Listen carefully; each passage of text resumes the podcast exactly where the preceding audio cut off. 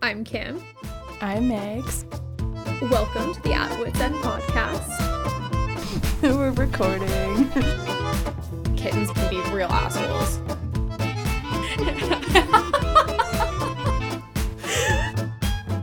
Why are we here? What have I done? Who am I? Who am I? I only show. trance of dance.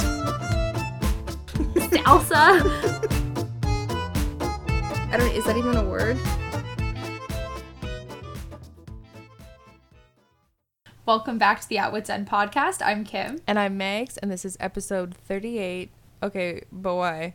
And I'm pumped for this episode. It's been one I've been thinking about for a really long time, trying to pitch it to Kim, being like, we gotta do, we gotta do this, you know. And I feel all summer long I've been just in this questions mood. I've spent a lot of time in the car, and I'll be annoyed or just curious. We'll be talking about something, and then end up down this rabbit hole as I research and read into it, bring it bring it up with friends and just try to make it about this whole thing where when you don't know, I'm like, Google it right away. Let's know. Let's just not ask these questions. We gotta know right away. So I mean, I feel like maybe that's linked to you having a toddler in some indirect way because I feel like little kids are always like, but why? Yeah. But why? and you're just like, maybe you're just like preparing yourself mentally for yeah, like the phase when Hugo can't can talk. talk. Yeah. Yeah. Like whenever you're ready, pick a language. We don't even care anymore. so Yeah, and then fast forward like six months later, and you're like, please stop talking. When Hugo's like, but why? I'm curious. But why? I can't wait. I'll be like science the crap out of him. Yeah. Well, let's go. Oh my god. Anyways, today we are answering burning questions, and by burning questions, we mean things that have just specifically been bugging the two of us Yeah. and have now caused us to go down this rabbit hole of research to like try and answer them. But before we get into that, how are you? Blueberries are done. Where does this leave you right now besides finally available to talk to me every day again? tired. like it takes it takes a lot out of me. Like this season was like a six a.m. wake up, ten o'clock bedtime, but I didn't stop working and all of that. Like I would we would work till about four or five. And it's like we would close the patch sometimes earlier, but by the time like you clean up and get home so late, and then I would take power naps, maybe have dinner with everybody, sometimes not, and then just like work into the evenings. And so now all I want to do is like clean and organize and do nothing and really just remember that I just had like a traumatic work experience. It's not traumatic, but it's a lot, you know. It's just like Yeah. you know, it's okay. We're just going to do nothing. And so like I took a half day yesterday, which is odd to be like back at work and then taking a half day.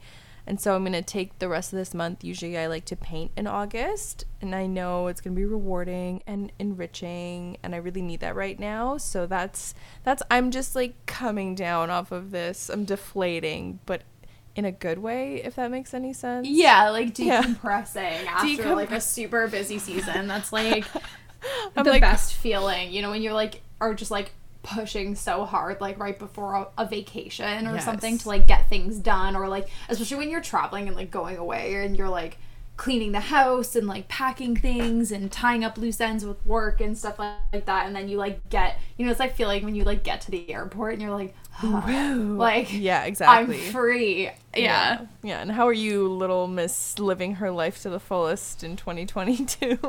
I'm I'm thriving actually. This is like the first week in ages that I've had just like a bunch of days with no plans after work, so it's been nice to recharge and just like get back into a bit of a more stable routine because like I had a friend visiting last week from Bermuda so we were just kind of like doing things around the city and like doing a lot of shopping and stuff like that so like I just feel like it was it was so nice to like catch up and visit but definitely like the anything like that always throws you a bit out of your routine Yeah. so like coming back into like being able to go to the gym and just like be a bit more normal has been nice. Beyond that, some super exciting news. I have somewhat spontaneously decided to go to New Zealand this November. so, like, it's been a trip that I've been like mentally planning for years, Yeah. but was more so like expecting to go next year, not this fall. Uh, Like, as long story short, a close friend of mine lives in Wellington, and the opportunity to visit just ended up making the most sense to come sooner rather than later. And with a job that like lets me work from anywhere, it was just kind of like, let's take the chance now and go. So I feel like it's still kind of mentally sinking in that I'm going because it was just kind of like I thought weeks. five weeks, Yeah. everybody. Yeah. Yeah, like I I thought about it for like 24 hours and then was like, "Okay, well, I'm just going to book tickets. Like I can't. We're doing it." Yeah, I think I'm going to have to like the biggest challenge for me and like what I've been thinking about a lot the past couple days is I'll still be working through this trip full like normal hours, but on a, such a different time zone that like mentally figuring out when to post client social content on the correct day when I'm a day ahead and it's like evening here and morning there. I'm like I'm already trying to figure out how to make a chart that can tell me when I'm supposed to be posting. I feel things. like you just have to make one chart though. You know, it's not that confusing and like I feel like you can take advantage of a lot of like planning software and stuff to to kind of help. No, for sure, for sure. So it'll just be, uh, yeah. I think just mentally getting my head around that that time change, work wise, and coordinating meetings and things like that will be interesting the first week or so. But uh, yeah, I'm. Super, I literally cannot wait to ask you how tomorrow is. What's the weather like tomorrow?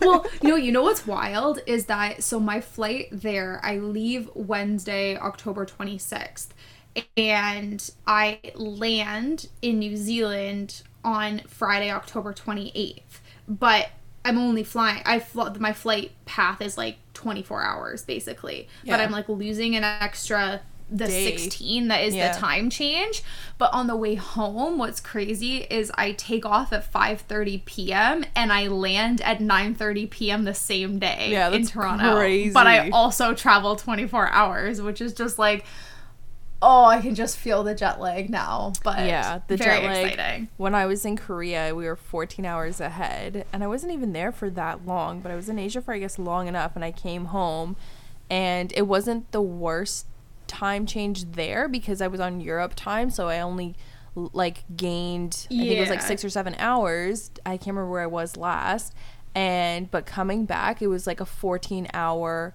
time change and that was rough. Like you can't beat that jet lag the way you do like europe jet lag which is like when you come home from europe this is this is the magic formula. Tilo's oma does not get jet lagged anymore. This like 85 year old woman's like telling me off about how to do jet lag. I don't get jet lag anymore. And i'm like okay what do you do? And so her magic formula is when you fly in from europe usually you're flying in at around like 5 or 6 p.m you have to stay up till at least 9 p.m. And she said, start by unpacking your clothes. And she has this like algorithm that she does every time she comes home, and she does not get jet lagged. And she's been traveling her entire life. And she's, yeah, she's in her late 80s now. But this was a couple years ago that she was letting me know how wrong I was doing jet lag. So Oh now I know how to do it right. And I don't get is jet genius. I'm gonna have to. I'm gonna have to apply her formula. Okay, but like, do you unpack your clothes? Are you an unpack as soon as you get in the door person, or are you like a oops, the suitcase is still packed and it's a week later person? So it's funny because coming from Europe, it'll be like that's part of my Europe where I like I'll unpack right away or like get stuff in the laundry. And I'm so crazy anal about having the house perfect before I leave and changing the covers. And I remember last year when we went to Corsica, Tilo was like, We're not changing the covers. And I'm like, Fine, I'll do it myself, but you're not sleeping here when we get back.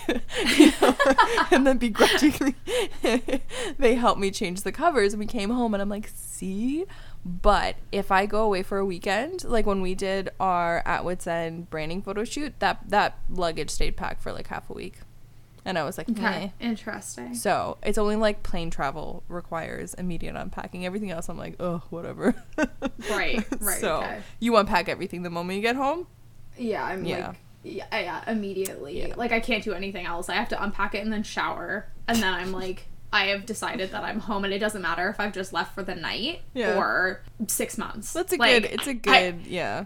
Yeah, I remember because I came home from Costa Rica in like 2020 and our flight got in at like 2 in the morning or something like that. So I didn't get home till like 4 and like should have just gone to bed. I was like, no, I have to unpack and shower. Yeah, that's so good, I though. did go to bed till like 6 in the morning. But yeah, anyways. It's a fun. Okay, yeah, let's get into this ASAP Rocky before we just go off on 19 tangents. So, I feel like this first question is going to hit home with a lot of people, especially people who are driving back and forth from work again or you know, are planning or have planned a a summer road trip, booking a flight, and you know, they realize that half their salary is going to gas or that tickets are brutally expensive right now. My first question, or our first question, is why is gas so expensive? Okay, buckle up, everyone, because this, this has a million parts. And I feel like this has been such a topic of discussion lately. And just like, you know, like every summer gathering, I feel like someone brings up how expensive gas is. And everyone Now I talk to says something different, though, about like why the prices are jumping. They're like, oh, it's this, oh, it's that. So, like, anyways, here's what I found. First things first, the war in Ukraine has obviously had an effect on gas prices, but it should also be noted that the day the first missile was launched, gas prices in Toronto were already at a bit of a record high at around $1.60 a liter. Per liter, yeah. So we have to look back prior to the war, and obviously then we have the pandemic. So, like, just over two years of a very slowed down economy, and the demand for gas was dropping like crazy. And with the slowing down of demand, we see a slowdown of supply. Right. Yeah. So, like, one of the first issues comes from the fact that as we, you know, sprinted back out to bars and restaurants and, like, when people went back into the office, like, you know, everyone was rushing to book those long awaited flights and travel again, the demand for oil all of a sudden became super high. Super quick. And- yeah. Yeah, and like this is where I got kind of confused because my first thought was like, what about the pre-pandemic world where like our gas prices were sitting around a dollar ten, but we were kind of living very similarly to like the resumed mm-hmm. life we're mm-hmm. living now. So like, how could we handle it then, but not now? Yeah. that answer is kind of related to oil fields getting back into their full capacity and like getting back to the normal production speed is quite a slow process for those operations and so all those oil fields that were just kind of like collecting tumbleweeds throughout the pandemic are taking like a long time to get back up and running again Right, because I guess people then- don't understand how big these operations are and how much you don't just flip a switch and you're like, now oil, you don't stick a tube in the ground and be like, let's go, let's go, let's go. Like it's it's a hell of a huge process, right? Yeah, and I can imagine the pandemic. Like, I know everyone was like, "Oh, we're saving so much on gas." You drive on the highway, and there'd be like no cars on the highway. That like it, it must have shut down a lot of operations. Yeah, At it did, that's what yeah. I would assume. So then, like the second major thing, eh, obviously, to talk about is the Rush is like Russia and the war in Ukraine. And like as a consequence of the war, you know, so many sanctions have been thrown against the country, and a lot of Western Europe is so dependent on Russia's supply that they can't just say like buy Russia without sending their own economies into a mm-hmm, tailspin. Mm-hmm. So like so many of the like Western energy giants are kind of voluntarily pulling out of Russia, which is normally one of the largest oil producers, and Right. they're scrambling to like other countries to that have refineries and like oil buyers to get whatever's left basically and that's also driving up the prices. Okay, so my first sub question when it comes to anything with oil is why do we not use Canadian oil? Like we have Alberta, right? They're they're such snobs about the oil. Yeah. Why don't we just use that? Well, like I thought of that too, and okay, so here's the deal. Well, the oil is like one thing, mm-hmm. but then refining it into gasoline is another. Right. So here in Canada, we only refine about a quarter of what we are able to produce, while like majority goes to be refined in the U.S. because like a we don't have the pipeline networks, and b we don't have the refineries because they cost like ten billion dollars to oh make, God. and the last one was built in 1984. So even if we kept it all at home, it wouldn't be the consumer that would have a cheaper product. It would just be more money for the big oil industries. At least that's like my understanding of it. Yeah. Well, okay, so I have a friend of ours, their girlfriend, who I've yet to meet, which I'm so excited to meet her. One she's doing her PhD thesis on the Trans Canada pipeline, and I'm very curious knowing this very little surface level knowledge about the the gas and the oil and stuff. I'm going to be like, "So what do you think?" Cuz I think her position is against it. So I'm curious to see Yeah. if she studies political yeah, but you know, this really just like I'm buying a horse. That's Tilo, we're getting a horse. we'll sell my I feel car. like this was actually just a really long-winded way for you to be like, I'm getting a horse. Like I support you regardless, but oh, I love it. Okay. Yeah. next question then. So we've we've resolved the the gas prices, or at least I, I kind of understand why the gas prices are high now. it makes but it makes sense though, right? Like if we don't have like so what if we have the raw stuff we can't make it into fuel or gasoline and so we have to send it other places, but those other places it's too intermingled and we just don't have the funds or maybe the demand even to have like if it costs that much to build a refinery how much does it cost to maintain it and then do we have enough demand to actually keep up with that cost you know like in that sense i think no, what- yeah, it, yeah. it makes sense. yeah Okay, my next question for you: Why does like putting salt on things just like make it taste better? Okay, this is so cool. So I didn't obviously didn't know this before, but salt is a universal flavor enhancer and improver because at low concentrations, it will reduce bitterness while increasing sweet, sour, and umami, which is desirable for sweet recipes. I.e., why we put salt in baked goods. I literally have. Did you know that? Did you know that that's why we put it in to make things sweeter or, or more flavorful in baked goods? I didn't. I never knew why. I just knew that like you, because like I feel like there are some people that bake and they like see put salt in it and they're like, ew, I don't want salty Yeah. baked goods, and they skip that part. And it's like so important, and it's also super noticeable when someone doesn't put salt. Salt? Yeah, in their baked goods, but I never knew like why. So, yeah, that so was. I just knew like it. You don't skip it. Yeah, and then at higher concentrations, it suppresses sweetness and enhances umami, which is really good for like savory things. Now, the Okay, follow up question Can I cut in with a question? Yeah. Before you continue, what the hell is umami? umami is like protein, like the flavoring for savory. So instead of saying umami, we could say like savory food. Okay. Yeah. Versus sou- like sour would Yeah. be different than savory. So like Yes. sweet, sour, savory are the I've I've never I've always just thought of like sweet and savory. I've never thought of like sour as being its own category. Well, yeah, because there's and bitter too. I guess it, like it makes sense. It's like distinctly different than savory food. well, sour and bitter are two different flavor profiles as well. For something to Yeah, be bitter doesn't true. necessarily mean that it's sour, yeah. right? Which is No, cool. that makes that makes sense. Yeah. Okay. So in in this, you may ask, but how? How does it do this? What, what's going on with this? That's exactly what I was asking. If you think back, and I know that many of us born in the mid '90s, we have we have a few younger listeners. So maybe I'm curious if everybody's been taught this. But going back to your school days, do you remember diagrams of your tongue indicating where sweet, sour, umami, where those sections were and how they worked?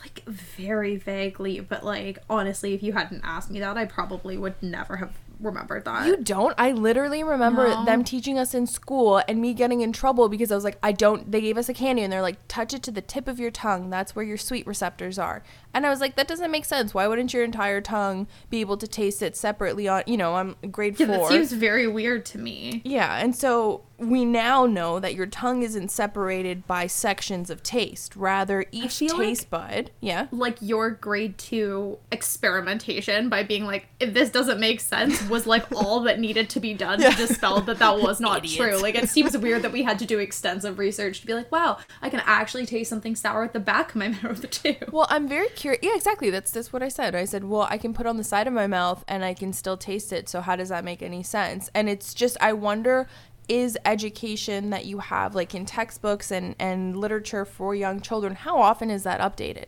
Because in university your biology textbook you need to buy a new blood, bloody biology textbook every half a year because they're coming out with new editions you know which is a scam from like a monetary point of view but yeah, Yeah. so i'm curious about that Yeah. I think they also there's some things in elementary school where they're like trying to teach the concept and they kind of oversimplify things Yes, to a have to point where go- like mhm. you you then get it embedded in your brain but it's like not actually totally correct. I'm apologizing already for Hugo's teachers in elementary school and high school.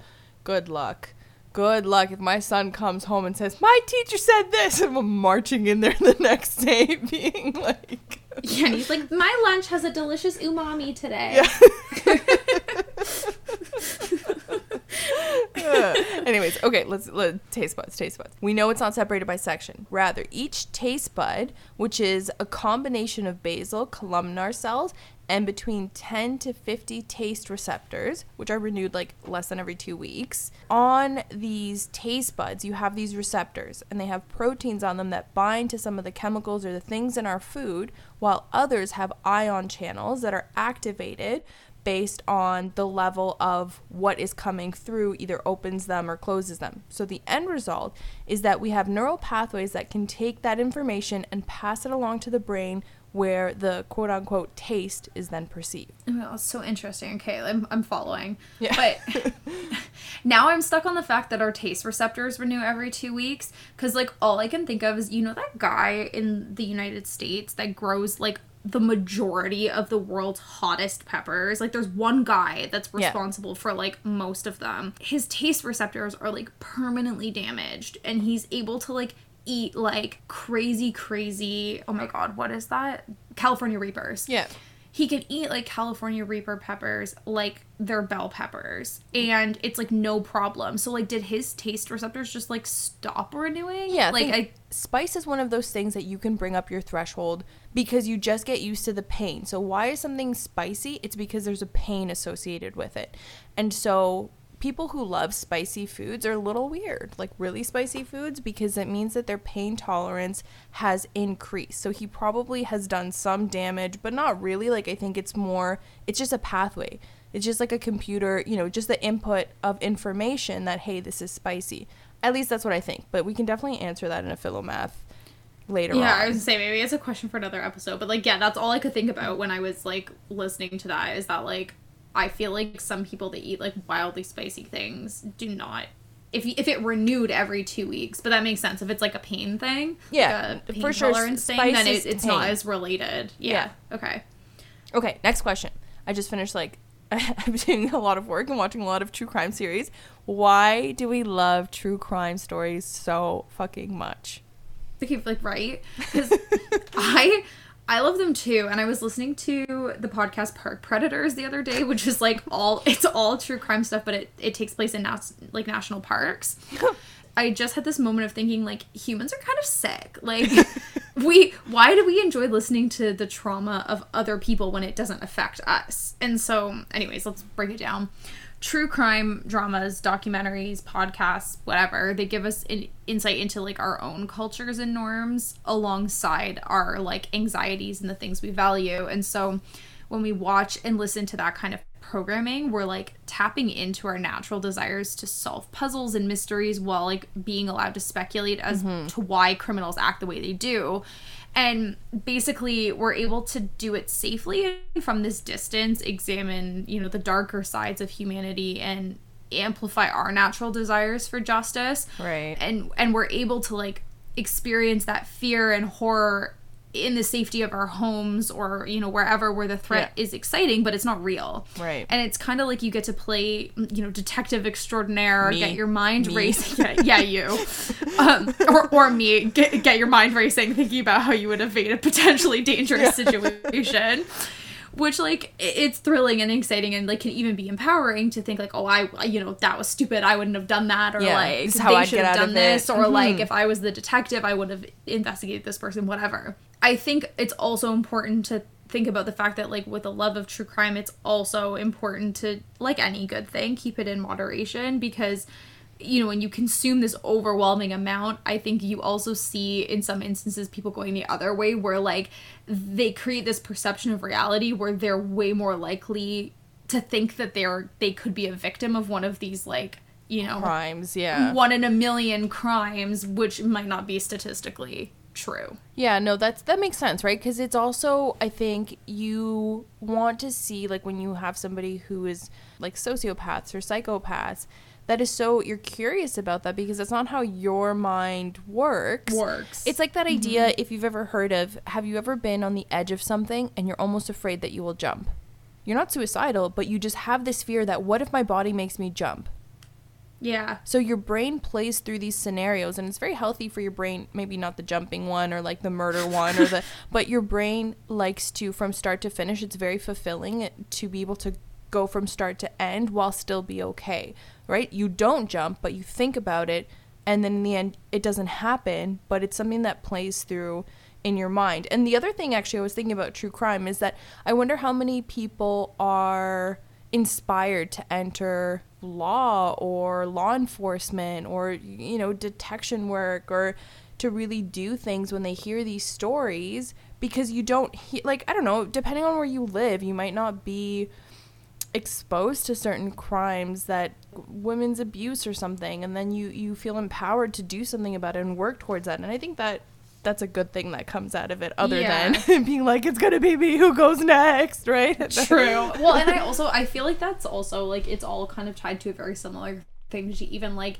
why people like roller coasters or like Yeah. you know skydiving and like things like that where like there's a certain element of like danger or like forced way to make yourself feel a certain way without and a certain kind of fear with the safety net of like harnesses and like parachutes and things like that that make it like a, a survivable terror yeah i freaking love roller coasters i haven't been on one in so long but i love I was just that thinking fear. that yesterday. Yeah, like, I was I- like, I haven't. I don't remember last time I went to like Wonderland. Well, so Wonderland is a theme park just out just north of Toronto and it's very close about 10 minutes from where I grew up.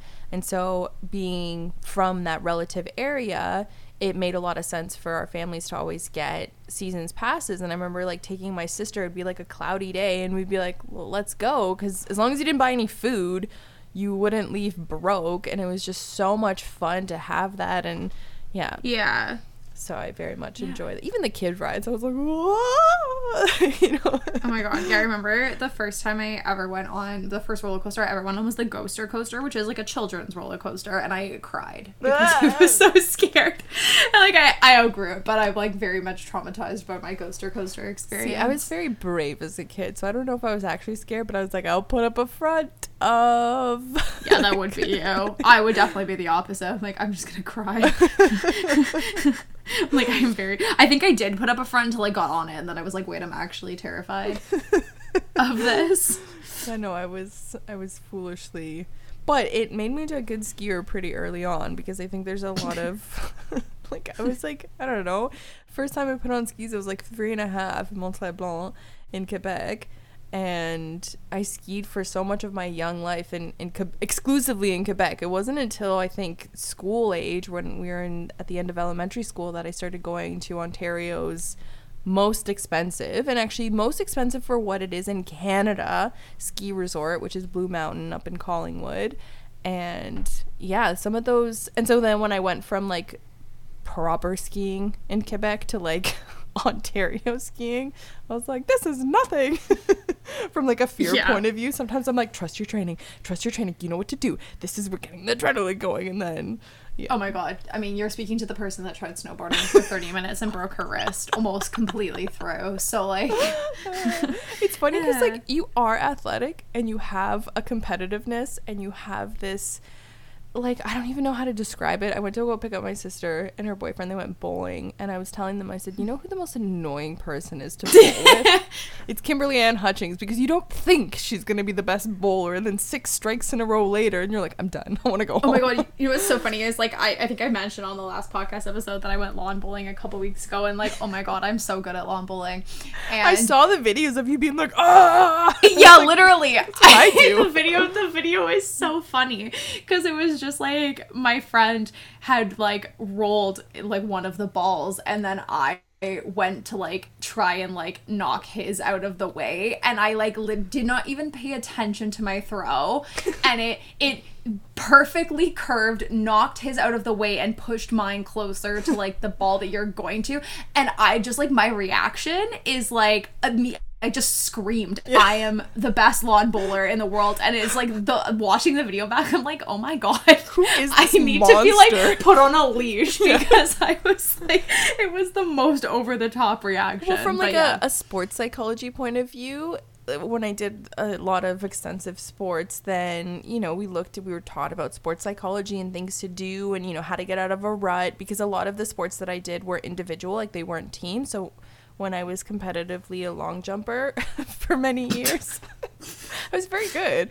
They literally, my high school built a pit specifically for me because I was training at such a high level and doing so well that they oh my god, you know, they didn't have really the best track and field program, but here I was, not really looking like I could do anything, and I was bringing home the ribbons. not really looking like I was capable of but- long jump. I, but- I'm only like five seven, if even five seven, right? And but it doesn't take height to be a good long jumper. I don't know what it is, but they used to take, you know, when you do well, you have to really, you know, a lot. You'll see a lot of tennis players do like the fists into the into their sides, being like, yeah, right, to pump themselves up. And how do you get out of? Okay, you don't have a good jumper, you didn't have a good hit. What do you do, right? So, Yeah, me, me with lawn bowling.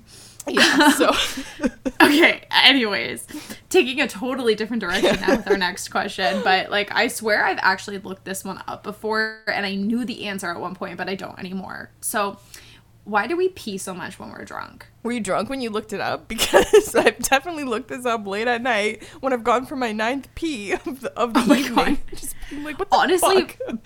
probably. Like, do you ever leave notes for yourself in your phone when you're drunk? Because I've done that time. so many times, and then I just like the next morning, I'm like, what did I mean by this? It's like my own little true crime investigation the next day because I'm like, what? What did she mean when? and me, she being myself. my my secret language, which I don't know if I should divulge, but just in case there are things that can't be uh, like not encrypted or decrypted, if you know somebody ever needs to get into my notes, a a lot of times I'll write in Polish phonetically via my own alphabet.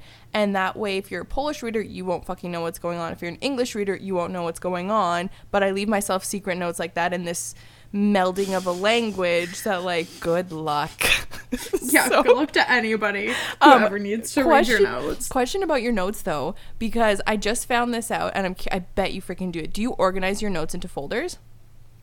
Not into folders, but they are like super organized. Oh, okay. My notes are my place to be messy, and I have notes for everything. Like it is I love notes on the on the iPhone and yeah, my sister's boyfriend Tiernan literally organizes them into folders and he's telling me he's like I have 48 files in dreams, 32 in birthday cards and and I was like, "Huh?" Oh my god, the folders is kind of like genius for like long form stuff. Like mine are all titled with a little like subline that says like a brief description of what is in that note because then that's what shows up in like the preview and then below it is like all of the content. But mine's organized by like gift ideas, content ideas, movies, like things to remember. I have uh there's like one group of friends that we always order Indian food together. So I have like our Indian food order saved or like I have a quotes one of just like words that I like like words that I've heard that I like and like Yeah. one that's just like information I need to know about my cottage in That's case like so power funny. goes out and yeah. stuff. Like But my yeah. my last few notes are like the Y episode, which is where I was writing notes for this episode. TNT 2022 packed at what's end. Presents names because I try to remember everyone's names. So like if I'm going to a particular store where I know the person's name, then I'll go and reference just so I can be like, "Hey Leo, how's it hanging?" And then people love that. You're like a chaotic CRM for Yeah. your for your life. but I love it. Anyways, okay, so peeing. In short, alcohol is a diuretic and can make you pee more than if you had the same amount of water. In long, your kidneys regulate the amount of water that your body has by monitoring the plasma osmolality of your blood, which is just the scientific term to describe the ratio of particles in your blood to the fluid. So when you have more fluid than particles, the kidneys are signaled to release more urine. And as alcohol is a liquid, the first thing that it does is it increases the osmolality of the fluid in like in favor of the fluid in your blood. Next, alcohol inhibits the body's release of the hormone vasopressin, also known as ADH, the antidiuretic hormone. So typically the brain signals the release of this ADH in response to an increase in particles over fluids right? So it's that's that's when it wants you to not pee because you need to keep more fluid inside of you. So the ADHD signals your kidneys to hold onto water. By suppressing this, which suppresses water, right, coming out, alcohol can make the kidneys release more water because nothing is telling your kidneys stop. You're going to get dehydrated. So this can have this is what has a dehydrating effect on your body and not only makes you pee more, but can also then cause headaches and nausea, hello, hangover. And so, if you drink water while you drink alcohol, you'll still be drunk, but you won't be a puddle of gunk the next day. So basically, it's stopping what's telling your body like, "Hey, we're gonna get we're getting dehydrated," and your body's just anything that goes in, it's drawing out more and more and more, and you're that's yeah, which is Yeah, drinking- terrifying. Now I'm like, oh my god. Yeah, I mean the drinking water while drinking has been like my mid 20s like life hack because I find every time, you know, on the occasion that I'm drinking more than like a couple drinks, um mixing in like I have my big giant 1 liter Yeti and I just carry it around with me and I know if I can get through at least one of those by the time I go to bed, I'll probably be fine the next day. Yeah, mine's coconut water and popping two Advils before bed seems to work well. So that's my uh, yeah, yeah. That's that's Okay. where we're at for that. Okay, last question. Why do we have a leap day some Februaries? Like, what's the purpose of them? I think I have like a vague grasp on this, but my main interest in the day is based on the movie Leap Year, which is the, best rom-com of all time. Um of all time. But yes, it is. I won't. I won't dispute this. of all time, Kimberly, Kimberly, Kimberly. Okay, I'll get back to you. I think so. That's it's for another. Save it for another episode. Yeah. We're not fighting about movies today. But, okay, the but okay. This is actually probably the easiest question of the ones we've answered to answer, but it has a kind of cool history that I didn't know. So. First things first, we orbit the sun, obviously. Yep. A year is 365 days, also, obviously. But our orbit around the sun is exactly 365.24 days long. So hmm. it means that we have that little, almost a quarter of a day to deal with. And to make up for that, we add one day every four years to clean up like the extraness of our year around the sun. Right, right. But you may think, okay, but 0.24 is not 0.25, and eventually that makes an impact. So here's something you probably didn't know. Leap years happen every four years, except if the year is a multiple of 100, but years that are multiples of 400 are a leap year. So Okay. this has been I know it hurts my brain, but this has been in practice for 2000 years. Caesar first introduced leap years in 45 BC, but it wasn't until which is that in itself is crazy to me Yeah, that that people figured that out in 45 BC. Everyone who's mad at Julius Caesar, and it's like he made the Julian calendar. Everything in your life you can thank to him and that calendar because the Gregorian calendar was like, yeah. it wasn't until 1582 when Pope Julian and his astronomers I can't hear the name Julian without thinking about lemur from Madagascar. when when King Julian and his astronomers I just watched Madagascar 3 too. I think it's my favorite Madagascar. I don't know if I've seen the third one. I've what? It's so good. The first sure. one's good, second one's trash, third one is is excellent. Okay. Circus Americano. Okay, when Pope Julian and his astronomers realized that the Julian calendar didn't fully consider that kind of slow drift that happened due to the 0.24 of the day, basically they realized we were off by about 10 days. And so October 4th to 15, 1582 to mm-hmm. October 15th, 1582 was they basically just dropped it and then from that point onwards this new mathematical equation for leap years was put into place and that's why we have the weird like multiples of 100 and multiples of 400 rule Yeah. Okay, cool, cool. I didn't know that. I just, yeah. I just feel like a lot of things that we know about dates and space are trash. You know, for a second I was like, maybe it's not. Maybe we're just off on the calendars and that's why it feels like summer goes longer and winter goes longer, but it's really just a change. Like we fuck something up with the dates. Like the math is wrong. Somebody check the math. like, Yeah. Yeah.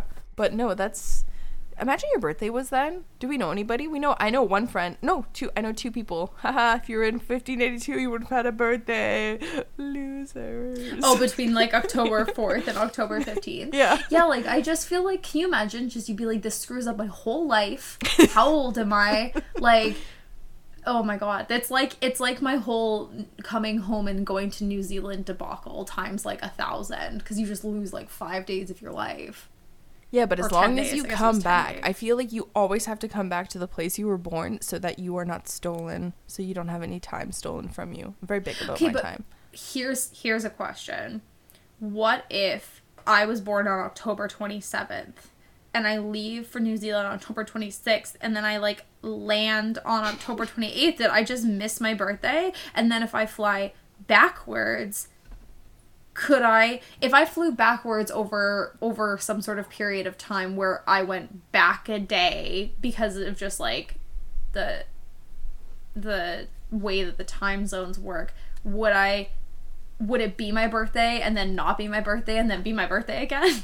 Okay, so I will yes and no, and I will hold on. I just want to just double check uh, uh, from if we did a nonstop. Let's just say we're using New Zealand as it takes about eighteen hours to get there if you were to go direct. Okay. Yeah. So you wouldn't be able to. You could make it the day before you were born. Technically, if you left the moment you left the hospital, let's just say pretend you got your passport in order and everything. But the issue there is that whatever country has issued your passport, that is the date. If something like that, you know, like maybe it was about like when do you turn 19 or something, or, or something to allow you to travel Yeah. on your own. It's about the the or, original passport, what it says on that, because that puts you together with that time zone, and that's how you'd be protected from Yeah, like- that. Cause like, hey, what if, what if I was, what if I was on a plane and I was coming to Canada from New Zealand and I turned 19 in the air and I was like, it's officially my birthday. I am ordering a drink. It's my birthday. And then the flight attendant gives me my drink and then we cross time zones and now I'm no longer 19 because it's actually the day before. Eh, Is it, is it, am I not legal anymore? No, because on your passport, right? As as long as you don't have a Okay. Canadian driver's license, right? Then uh yeah, if you're working with just your passport, then it'll say which day it was and that's how they operate it. But I wonder that's actually a cool thing to investigate if something like that has ever caused issues due to that time zone kind of switch or change or as you're moving Mm-hmm. through one way or another. Oh yeah, I'll investigate. I'll report back on a Yeah. future episode. okay, but that does wrap up this first segment of the show. And I know this feels like kind of like a giant philomath, but it's not because I have a cute little Yeah. philomath for us. So, okay. are you ready? Yes. Die for the philomath. Okay, we have a short one today. It changes every week. Any guesses who the number one tire producer is in the world? Michelin. That's actually the one that I that I chose to look at for their numbers. I think Michelin is one of the top ones. They make about 200 million a year, but they only come in like second or third. The winner is actually Lego with 306 million Oh tires God. produced per year. They may be That's funny. small, but stepping on one still hurts like the dickens. so I came across that as as we're gonna be a Lego family cute. pretty soon, and so I'm just I love Lego. Sign me up. yeah. Do you have I'll you come- seen I'll the new Lego? Lego. The new Legos that are out, like those, they have such cool Lego construction pieces. Like we got my sister's boyfriend a little Italian Fiat that he had to build from Lego for Christmas. Oh, cute. And you I can- used to love the city ones where you could build like the hospital, and, like the, the like the like fire department and stuff. Yeah. I loved those. Yeah, no, But they're- no. they're sign fun. me up as soon as he was old enough to play with Lego. I'm coming over. Yeah. Except the next time we'll see you when we're ready for Lego. Kim's like, Yeah. pencil me in. Pencil me in whenever he's whenever he's big enough to not swallow the pieces. Yeah, which like he's pretty good. Rocks have been going into his mouth a little bit more often because he knows that we're like, don't do that. And he thinks it's funny, and we're like, okay, how do we combat? You can't laugh at a kid when they're doing something hilarious because then they're like, oh, you think this is funny? Oh, I, every child's yeah, a it becomes their new comedy. Yeah, it becomes their new comedy act. yeah, exactly, right. So then we're Like, like, he's not eating dirt anymore. yeah, that that that didn't last very very that long. It was still a phase for a hot second, but he's very clean. Like he, if he gets like dirt on his hand, he'll stop what he's doing and run over and ask for his hand to be wiped. And so Oh we're like, God, okay. Or you know, he'll find this like little fluff somewhere in the house and he'll bring it to me. And so now we taught him like go throw it out. But now he throws everything out, and so we're like keep your wallets, keys, phones off of the couches, please, because we are not responsible for what ends up in the trash in this house. Yeah, and like part of his Oh God, after meal routine, we give him paper towels so he wipes his face, wipes his hands, cleans up his station by just like throwing it all over the floor and Bandit's there being like, I'm getting fat, but I love it. So Yeah.